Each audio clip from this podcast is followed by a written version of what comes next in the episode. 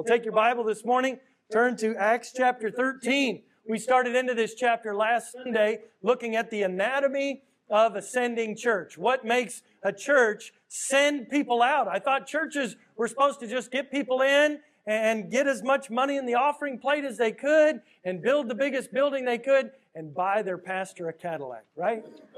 No. Unfortunately, we see some of those things in our world today, but that's not why God created the church. God gave us a mission.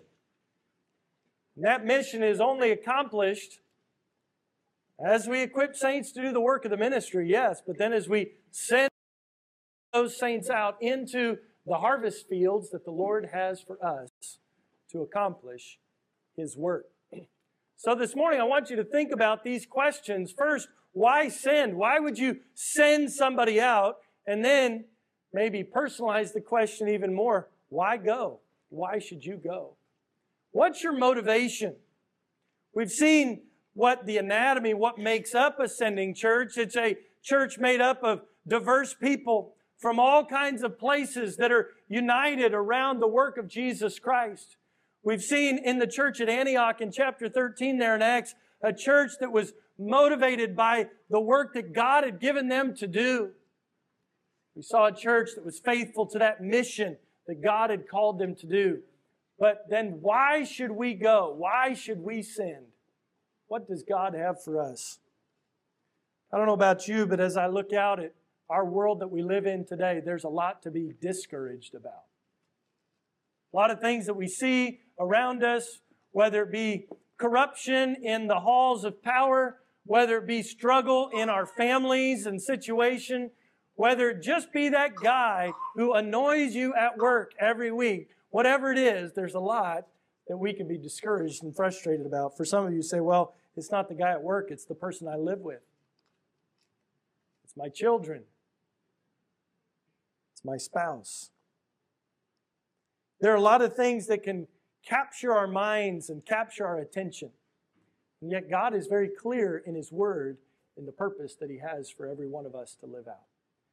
So this morning we're going to look at chapter 13. We're going to look at verses 1 all the way through verse 12. If you were here last week, you said, well, we looked at verses 1 through 3 last week. I want to get us a running start here.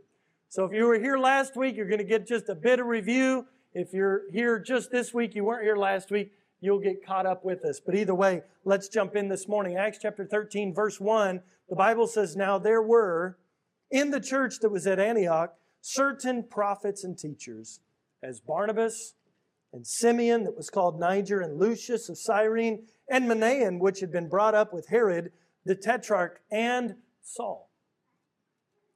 As they ministered to the Lord and fasted, the Holy Ghost said, Separate me Barnabas and Saul for the work whereunto I have called them. And when they had fasted and prayed and laid their hands on them, they sent them away.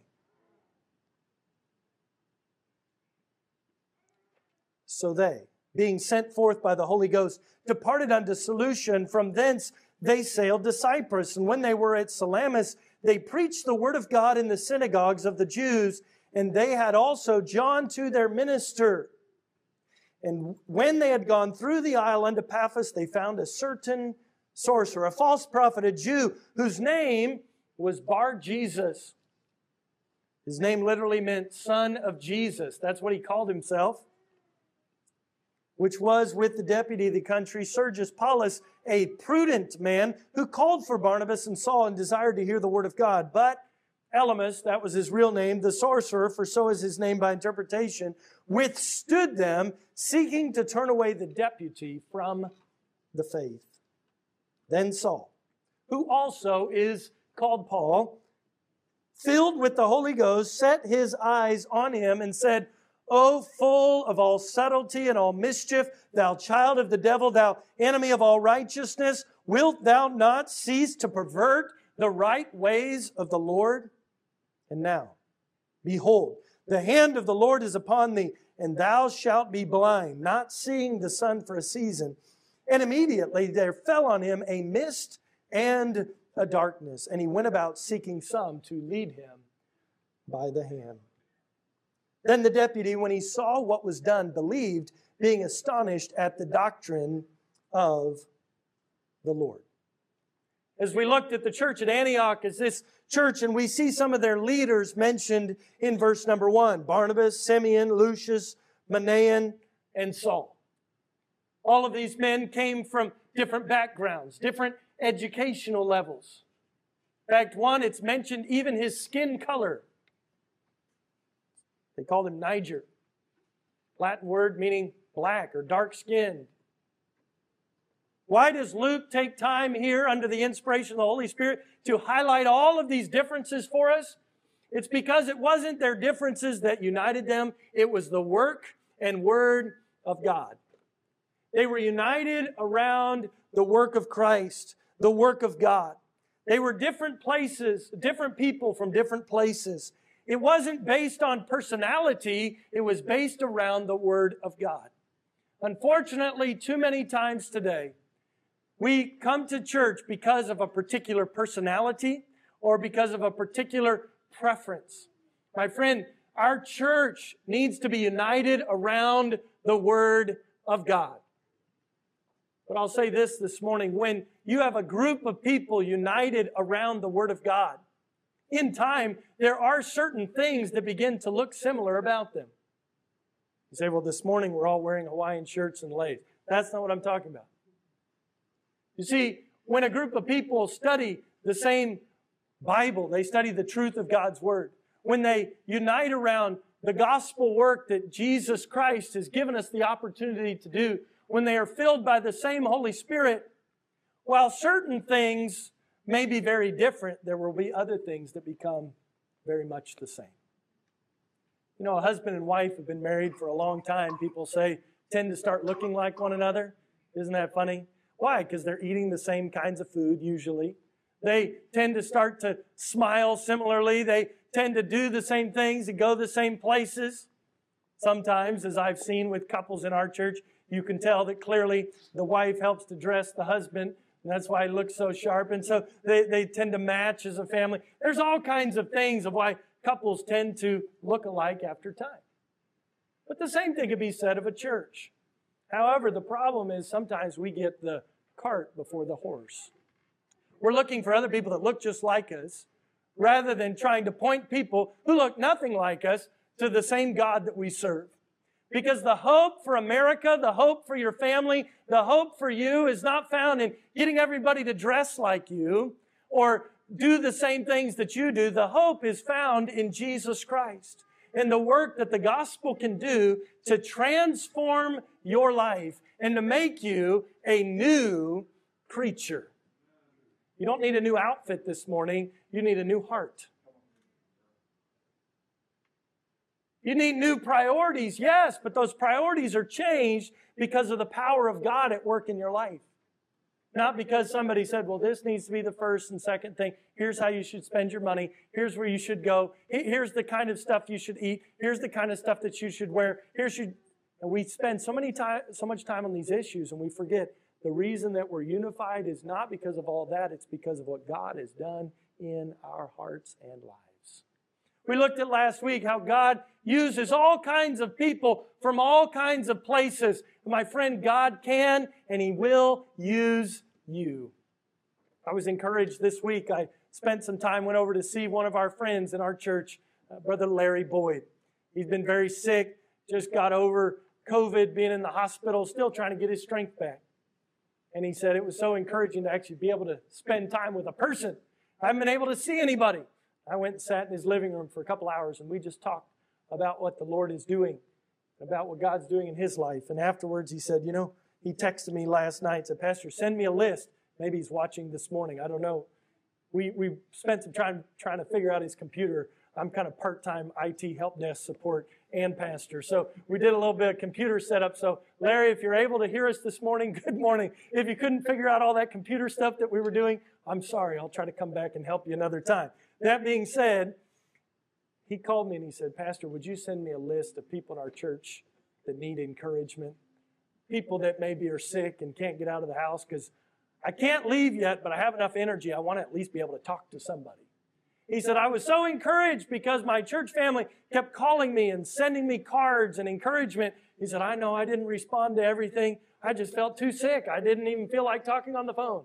But now he does. So, Larry's probably going to hate me for doing this, but call him this week and, and, and, let him know that you care about him. I'm sure he'd appreciate that. Now he may be like, Pastor, what did you do to me? Now my phone doesn't stop ringing. I'm just encouraged to be in a place where there's different people from different places and God's using them to do his work together. Why? Because we can be united around the person and work of Jesus Christ. The church at Antioch was able to do great things not because of who they were, it's because of who they served. And it was because they were united around the Word of God. If you're here this morning and you came for whatever reason, but you don't know Jesus Christ as your personal Savior, I want you to know we're united this morning, not because we all came in the same car or look the same or we'll leave going to the same place. It's because of what Christ has done in our heart. The Bible says this very clearly that God so loved the world that he gave his only begotten Son.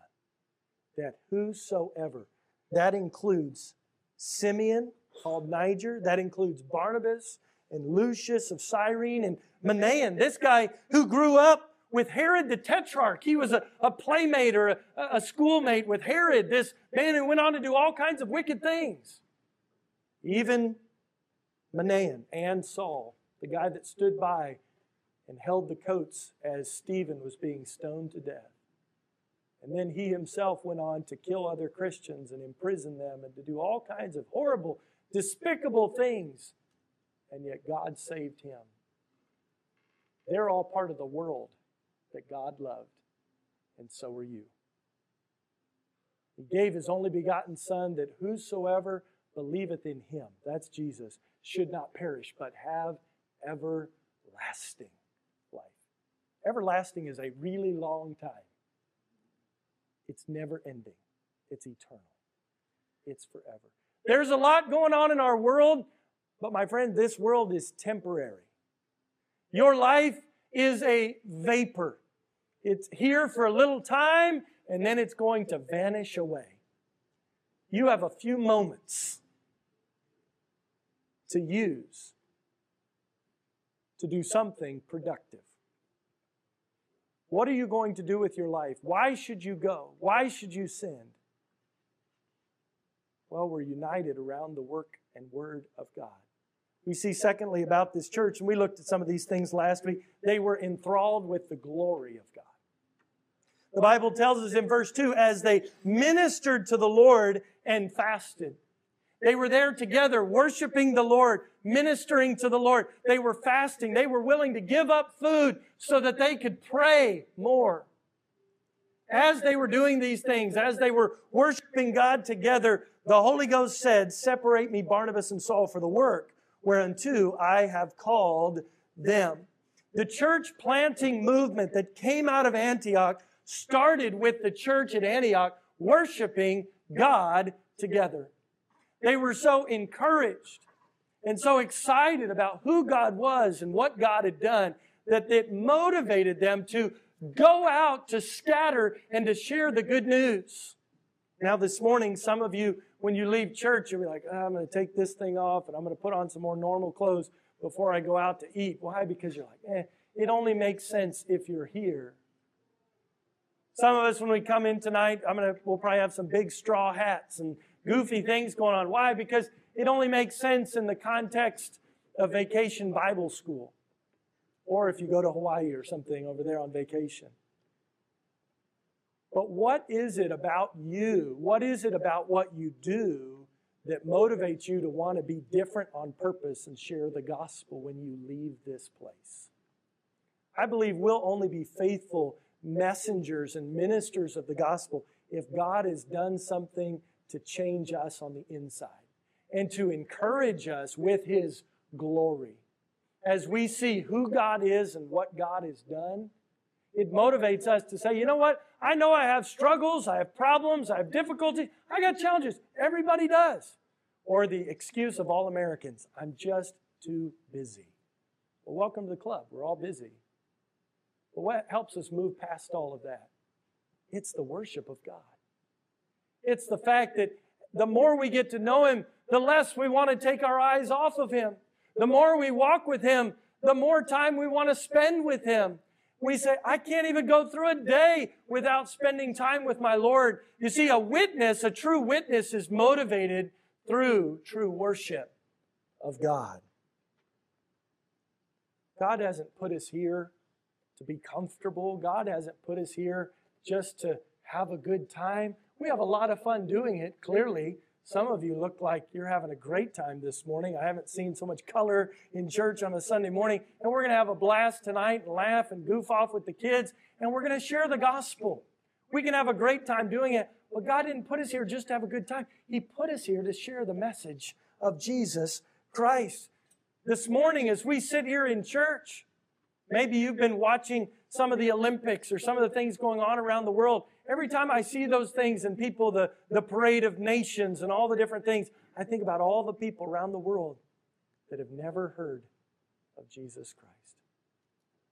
You know, this morning there's some 950 million Hindus in India alone, most of whom have never heard the gospel. In the Middle East and Africa, Central Asia, 1.5 billion Muslims. Yeah, there's a lot you could be upset with them about. We could be upset with Saul for a lot of things too. But God loves them. Jesus died for them. How shall they hear without a preacher? Who's going to tell them? Who will go? Remember what God said to Isaiah?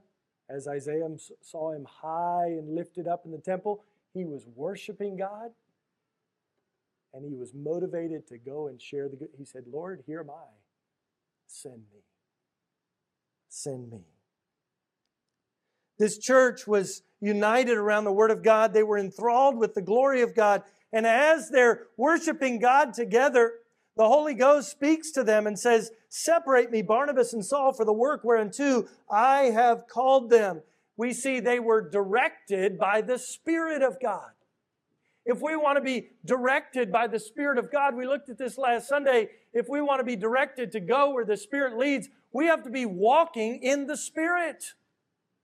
You say, well, how do you do that? You walk in obedience to what God's Word tells you to do. You have no direction and no leading of the Spirit of God if you're walking contrary to or in disobedience to the Holy Spirit's clear direction through the Word of God. God speaks to us through His Spirit, yes, but He speaks to us first and foremost through His Word. And if you're not willing to be obedient to God's Word, don't ever expect to be led by the Spirit of God.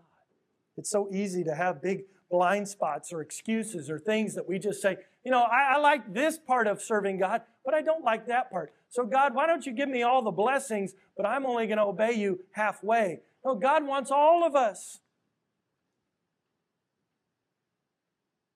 That's what the living sacrifice means in Romans chapter 12 and verse 1. Say, well, you can have this part, God, but not that part. No, as they were worshiping God together, God said, Separate me out, Barnabas and Saul, for the work whereunto I've called them. They were directed by the Spirit of God. We see, fourthly, they were surrendered to the mission of God. You don't see a church here that then had to sit around and go into a business meeting to figure this out. This was a church that just said, All right, let's pray. Let's fast. Let's make clear that this is the will of God. And then let's send them. Go. Get out of here. Go do what God wants you to do.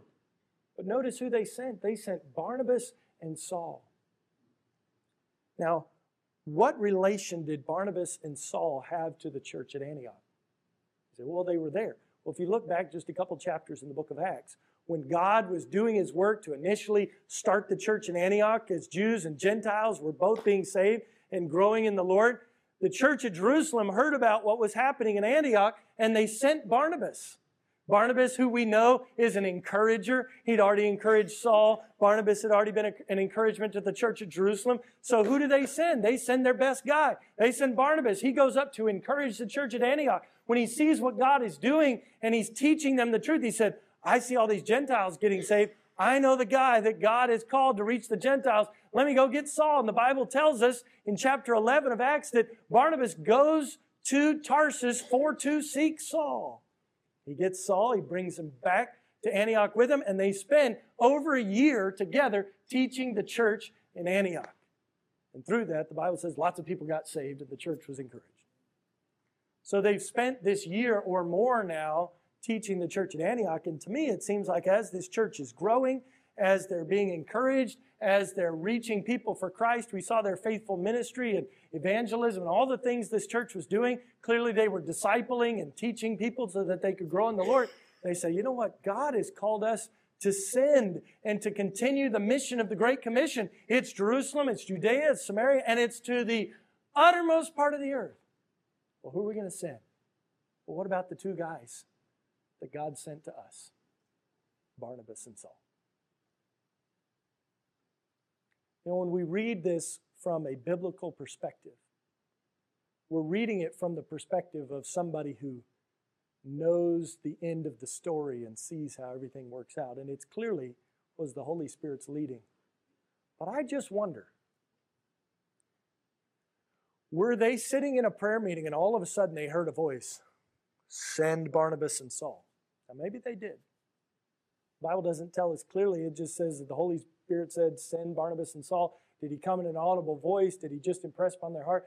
And you say, well, I don't know if we can see things like that today. To me, this makes perfect sense, though. Here's two guys that God had sent to teach this church and encourage this church. This church is growing. This church is faithful to do what God has said. And now, as the Holy Spirit's encouraging them to stay faithful, it's clear who the two guys are. The Holy Spirit made it clear, but it, because it was the same Holy Spirit that had brought them there in the first place, and, and the Holy Spirit had used them to encourage them and teach them, so it made sense that the Holy Spirit would want them to go on and continue to serve Him somewhere else. It just made sense. And it was clearly what God had led in the first place and how God would continue to lead. Now, it may have been more than that. I'm trying not, not trying to minimize the work of the Spirit this morning. What I'm saying is, God's Holy Spirit is working in a path that makes perfect sense to us because we can see it from the end. But sometimes when you're in the middle of it, Barnabas and Saul, those are our best guys. Those are the ones that came and taught us. How could we send them out? Well, God had provided some other leaders by this point. Manaen, he stepped up. Simeon, he stepped up. Lucius, he stepped up. And so Barnabas and Saul, it's time for you to go. Now it's interesting to note where they went. Bible says in verse 4 so they being sent forth by the Holy Ghost departed to Seleucia. This is a little town. All right, I got a map and I'm going to have to point at it so you can see what's going on here. Okay, if you're looking at your map, whatever screen you're looking at, the yellow here at the very bottom is Jerusalem. Straight north of there is Antioch. This is on the Mediterranean Sea. Now, it's a little bit shifted because of the way maps work. So Antioch's actually a little bit on around the corner if you look at a globe, but on this map it looks like it's straight north. Antioch's here. This is where the first missionary journey starts out from. They ride down to Seleucus, which is right on the coast here of Syria. Then they take a boat to Salamis. That's the island of Cyprus. And then we'll read about another place in our story this morning, Paphos, this other city on the island of Cyprus. Now, do you remember? I know I'm calling on all your Bible trivia this morning. Do you remember who in this story, we've already read five names of those five leaders in Antioch, who was from Cyprus? Barnabas, that's right. Now, again, the Bible's not telling us exactly all of the things here, but I just find it interesting that when God calls these men out to go and to continue to spread the gospel, where does Barnabas go? To Cyprus, his hometown, his home island, where he was from. Isn't it interesting how God takes the place you're from, the experiences that you've had, the talents that He's given you, and He uses those in His work to accomplish His mission? Don't despise where you've come from. Don't look down Say, well, my past, God could never use that. We will see later on in our story in Acts how God uses Saul, later Paul's experiences, because of his training, his education, even the fact that he was a Roman citizen. He uses all those things to accomplish the work of the gospel. God's using Barnabas, who he is, where he's from. See, all those differences that we talked about said that's not what we unite around. We unite around the work of Christ. God still uses those differences to accomplish his mission for his glory. I just find it interesting that Barnabas is from Cyprus, and that's the first place they go on their mission trip. You see, this church, these people, they were surrendered to the mission of God. They were willing to send out their best. This church has something to teach us. What if the success of a church is not determined by how many people come into the building, but by how many people leave that building to take the gospel to this community and to this world? There are a lot of churches that may be full of people, and we love to have a place full of people, but if we don't go out to do anything to make a difference in this world, then I would tell you our church is not a success. It's just another of many clubs. What if the most important number in a church was not its seating capacity, but its sending capacity? You see, I believe our church should not be measured as successful not by how many people that come in here on a Sunday, but by how many people go out from here to share the gospel on Monday.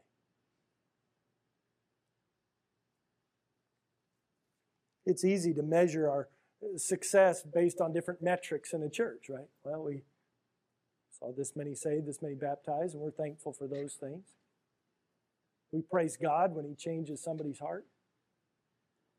But those things don't just happen by accident. They happen because somebody go went. Somebody shared the good news.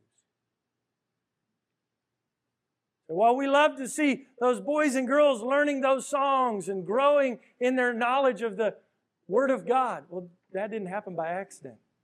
Because a parent or a grandparent or a teacher, a Sunday school teacher, a junior church leader said, get together. Hey, be quiet. Stop hitting your friend. Oh, okay. Sit still. Pay attention. All right, let's sing together.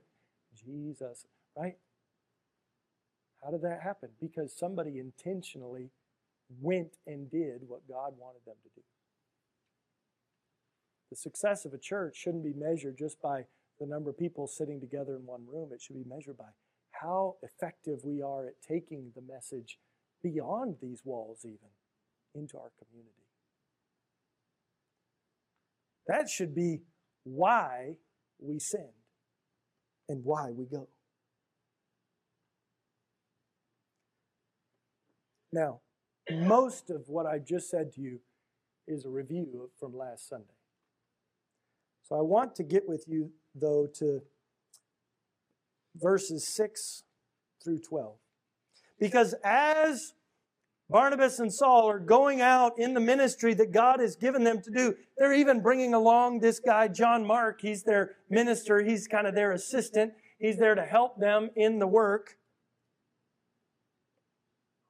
It says when they'd gone through the whole isle, so they started there at Salamis, they preached the gospel in all the synagogues there, and then they traveled through the rest of the island. They make it to Paphos. This was kind of the the capital, if you will, of Cyprus. It was where the seat of governmental power was on the island. And there was a man there on this in this city, and his name was Sergius Paulus. He was the proconsul of the Roman government. He had been put in that place by the Roman Senate.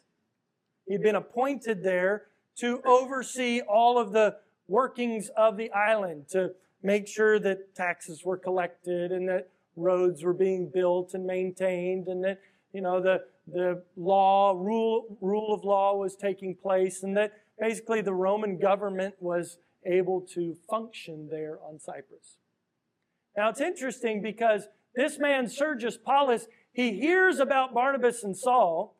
They're going everywhere sharing the gospel. And so he called for them and he said, I want to hear the word of God. It says he desired to hear the word of God. It's interesting that that's what he wanted to hear from Barnabas and Saul. I think he wanted to hear the word of God because that's all they'd been talking about everywhere they went. The Bible tells us that's what they were preaching in all the synagogues at Salamis. And now they make it to Paphos, and, and the head guy on the whole island says, I want to hear what they have to say. Now, clearly, the Holy Spirit's at work in his life.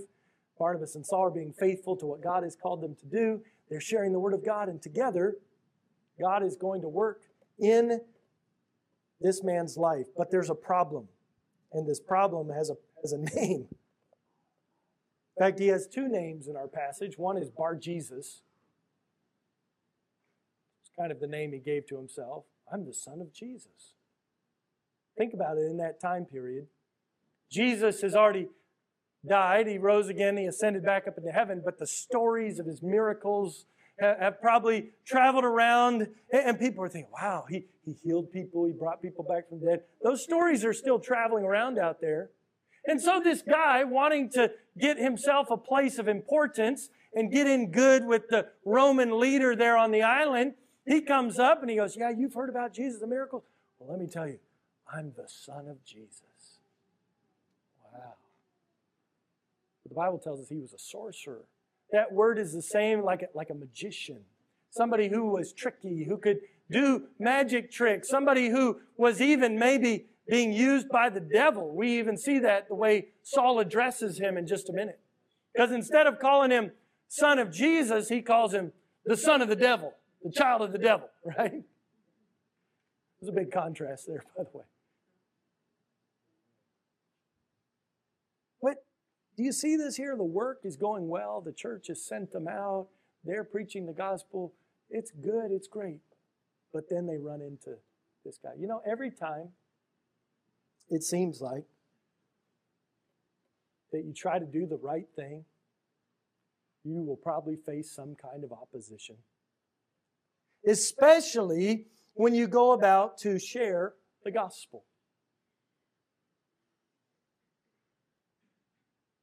See, this man, Bar Jesus or Elymas, he had gotten in close as an advisor to Sergius Paulus. And so when Saul and Barnabas went to share the gospel with Sergius Paulus, he resisted them. He said he withstood them, seeking to turn away the deputy from the faith. There's a very important thing in that phrase. It says he withstood them, but what was his purpose? To try to turn the deputy away from the faith. Understand this when the devil is trying to resist the work of God, when somebody else seems to be standing in your way and you're trying to do right, you just feel discouraged and you say, Nobody seems to care. Eh, people are just saying mean things. People re- resisting me. Nobody wants to serve along with me. Listen, God has a work for somebody else. God is doing a work in somebody else's life. Let me encourage the VBS workers for a minute. This week you're going to get tired. You say, Get tired? I'm already tired. But you know what? There's a work that God wants to do in boys and girls' lives this week. Yes, you may feel like there's something withstanding you and standing against you trying to do the work. It might be your own internal struggle, or it might be something from outside that just seems to be crushing you down. And it almost, you just want to take it personally sometimes. So, you know what? I'm going to go over here and have myself just my own little pity party by myself. Woe is me, my life is so hard. Your life may be hard. We fight against not flesh and blood, but against principalities and powers, against the rulers of the darkness of this world, against spiritual wickedness in high places. The spirit may be willing, but the flesh definitely is weak. So you're a VBS worker. I want to encourage you. God has something for you this week. And God has something for those boys and girls that are going to sit in your class. They're going to work on your crafts. They're going to sing your songs and eat your snacks. I just can't do it. No, you can't in your own strength. Maybe you're a man, you're, you're a woman, you're this week, you got to get up early and get dressed and go to work, and the people you work with don't love God, your boss definitely doesn't. And everything that they say and do just seems to be resisting you trying to do what's right. I remember working in sales and you get the invitation every day. Why don't you come after work? Go out with us. We're going to go have a good time. No, I'm not going to go. Well, what are you going to do? I'm going to go home and see my wife. Well, that's boring. Well, not for me. But listen, there are times you say, I just want to be able to hang out with people. I just want to go do what everybody else is doing. say, well, I can't do that. I can't come to that event. I'm going to be out at a church service. I've got something this week I'm supposed to be at. I can't do it. I'm teaching VBS. You mean you're working with little kids? Why don't you do something more, more exciting, more important? I say, well, there's nothing more exciting. But you know as well as I do, there are days you just get tired and say, I wish somebody would take care of me. I wish my life was a little bit easier. I wish I had some more comforts. See, they stood against Saul and Barnabas. This man, Elymas, he withstood them. But what was his purpose? You say, well, they're just coming after me. No, when they're coming after you, if you're doing the work of God, they may be coming after the messenger, but it's really because they don't want the message to be shared. He says here, seeking to turn away the deputy from the faith. This guy could care less about Barnabas and Saul. All they were were messengers of the gospel. Often the person that's withstanding you really could care less about you. If you're doing the work of God, they just don't like your message. You say, well, don't kill the messenger. Well, they often do. just read your history book. A lot of the messengers didn't fare too well. Listen, that's why you're that's why you have the hope of eternal life. I'm not saying you're going to die at VBS this week. I'm just saying you might get, I hope nobody dies at VBS this week. I'm just saying you might get tired. Things might be difficult.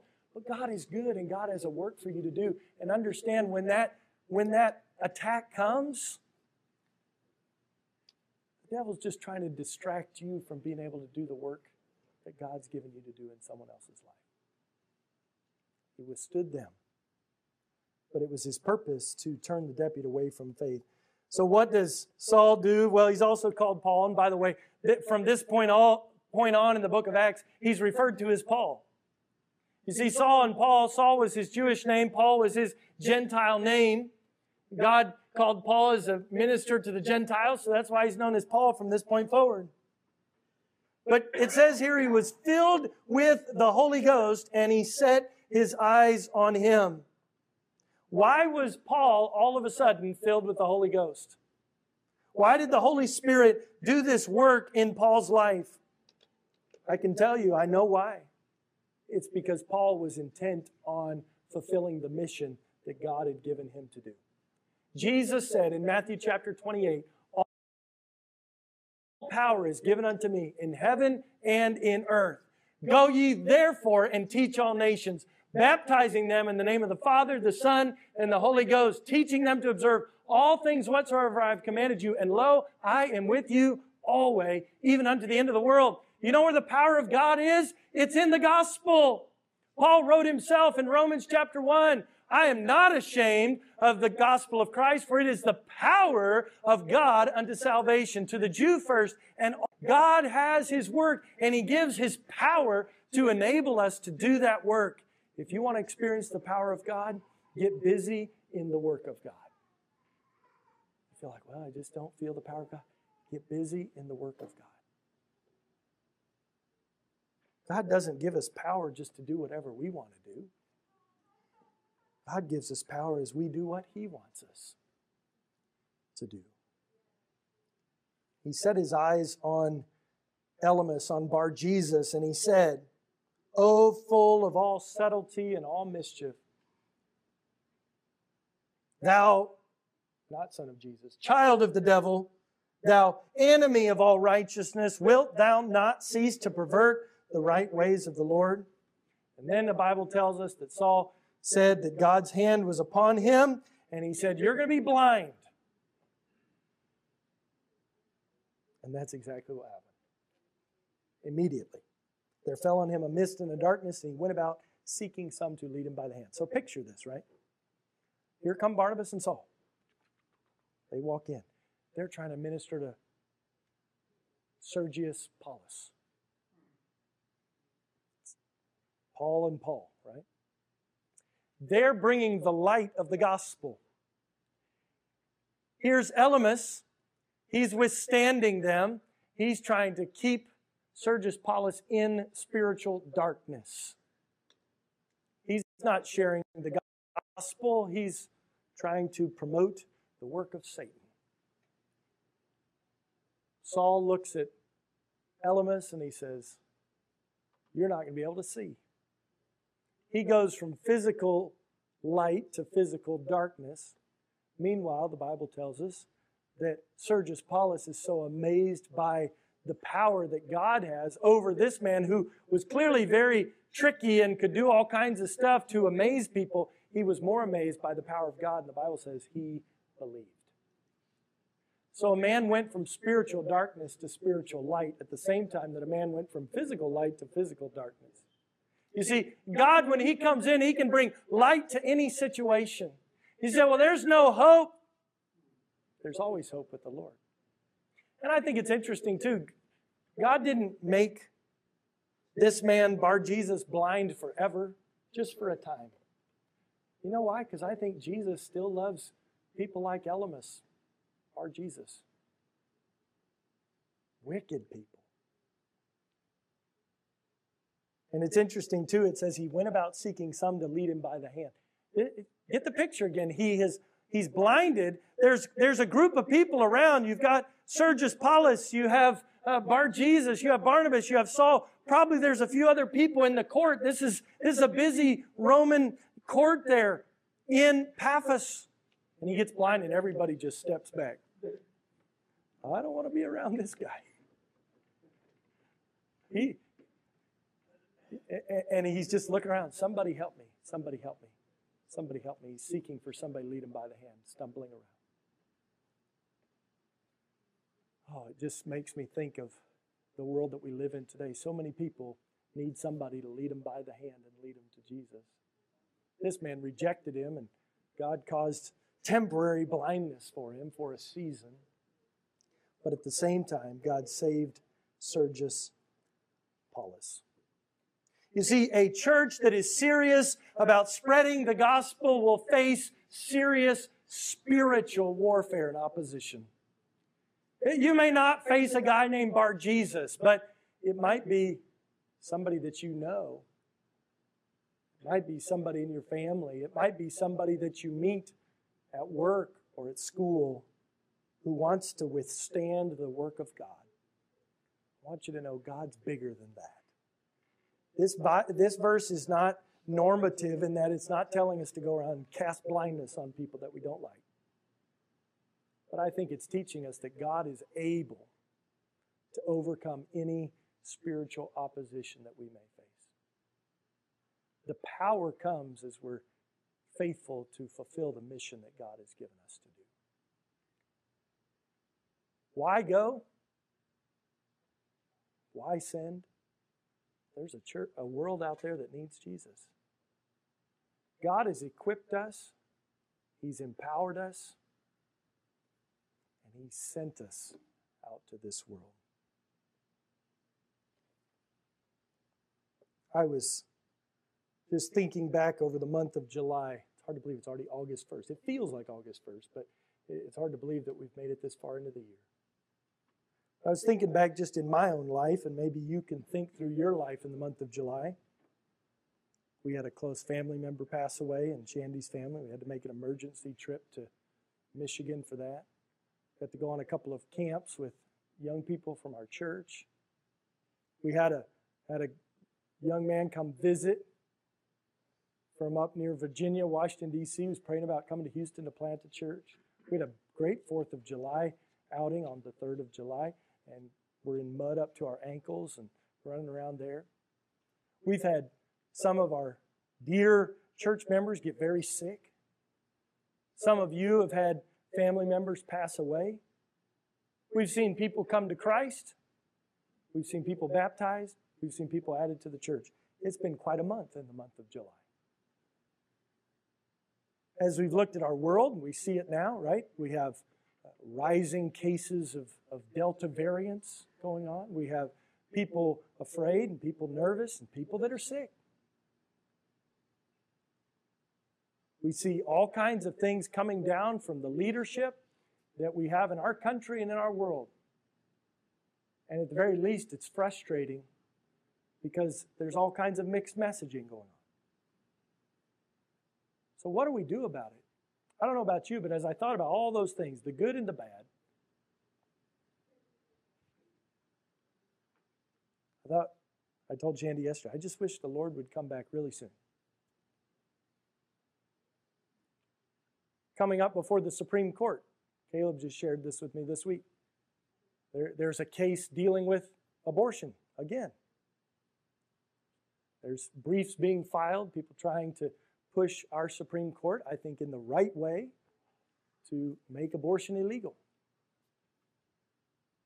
We ought to pray to that end. We ought to work to that end. There's going to be elections coming up next year again, big ones in our country. We're already talking about a presidential election, and we just finished the last one, and what a mess that was. You ever just look at the world and say, What are we even doing? I think all of these things, while they matter, the corruption in our world can sometimes get us so discouraged that as Christians, we just want to kind of hunker down. And there aren't many churches like the church at Antioch who want to send and have people that want to go. Hey, just give me a safe place to hide out. Listen, we want to be a refuge. If you're hurting, God's Word has the answers. But as we get encouraged in the Word of God, God calls us to go. And Shandy sent me these verses yesterday. She didn't write the whole message, just this part. She sent me some verses that were an encouragement, and I wanted to read them to you. From Luke chapter 12. Verse 32 says, Fear not. Fear not, little flock, for it is your Father's good pleasure to give you the kingdom. Sell that ye have. Give alms, provide yourselves bags which wax not old, a treasure in the heavens that faileth not, where no thief approacheth, neither moth corrupteth. For where your treasure is, there will your heart be also. I love this city. I love my state. I love my country. And I think that's why when we see the struggles around us, it hurts deeply. Because, in a sense, we have some treasure in those things.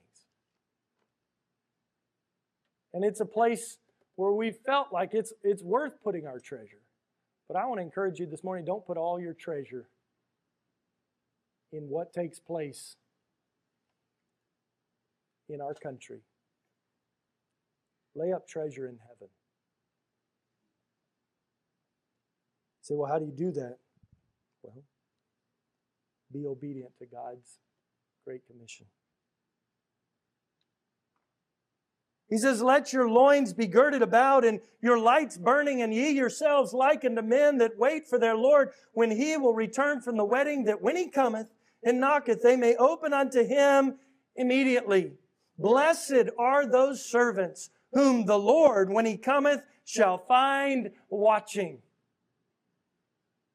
Not discouraged, not sleeping, not hiding, but watching, ready and busy, preparing for the master's return. It's like a master who went away and his servants continued to work, continue to watch, continue to wait for his return. And it says, and if he shall come and verily say unto you that he shall gird himself and make them to sit down to meat and will come forth and serve them. Isn't that a beautiful picture that the servants who are ready and working when the master returns, that the master will make the servants sit down and the master will serve the servants? Did you know Jesus is preparing a place for you right now? You say, I'm tired. Been working hard. I'm discouraged. As I look at the world around me, I just don't know if it's worth it anymore. Keep watching, keep working, be ready. When the master comes, he'll gird himself, and it says, if he shall come in the second watch, or it come in the third watch and find them so, blessed are those servants. Blessed is that servant whom his Lord, when he cometh, shall find so doing. Of a truth, I say unto you that he will make him ruler over all that he has. Why go? Why send? Because we're working for something so much greater than what we have right now. God has a plan for your life. If you're discouraged this morning, if you're tired, as probably many of us are, the answer isn't that you just need a nap, even though you might. It's that we need to continue to be faithful and rely on the strength that only comes from God. Yes, coffee helps, but it goes away. The Holy Spirit is a powerful, unending resource in the work. He is the motivator behind what sends us out as a church and as individuals to do the work that God has for us. Would you pray with me this morning that God would continue to do his work in us, that we would go and be the church that he wants us to be? Would you pray and ask God this morning to show you in your own heart what part God wants you to have? Maybe you just need encouragement to continue in the part He's already given you, but what part God has for you in His work? Yes, Barnabas and Saul went out, but Manaen and Lucius and Simeon, they continued faithfully serving God right there. And God continued to do His work. And Barnabas and Saul continued to travel, and people got saved, and churches were started. And this is only the first of three missionary journeys recorded for us in the book of Acts. And it's the beginning of that movement that took the gospel around the world. And we're descendants of that today. Just think what God could do through you and me as we're faithful to Him. Let's pray. Lord, we thank you. Thank you for your word, and I pray that you would help us this morning to examine our own hearts before you. Maybe the reason that we don't do the things we should is not that we don't know what's right or even want to do what's right. We're just discouraged or tired. Pray this morning that we would be encouraged that while, yes, the resistance is great and Satan is powerful, that you are greater. You have more power. You can do all things. Lord, this morning, if there's somebody that doesn't know you as Savior, I pray that they would trust in you. Lord, the only way to make sense of this world is to realize that this world is broken because of sin, and Jesus has the answer. Help us now as we have this time of invitation. Lord, work in our hearts. Continue your work now in Jesus' name. Amen.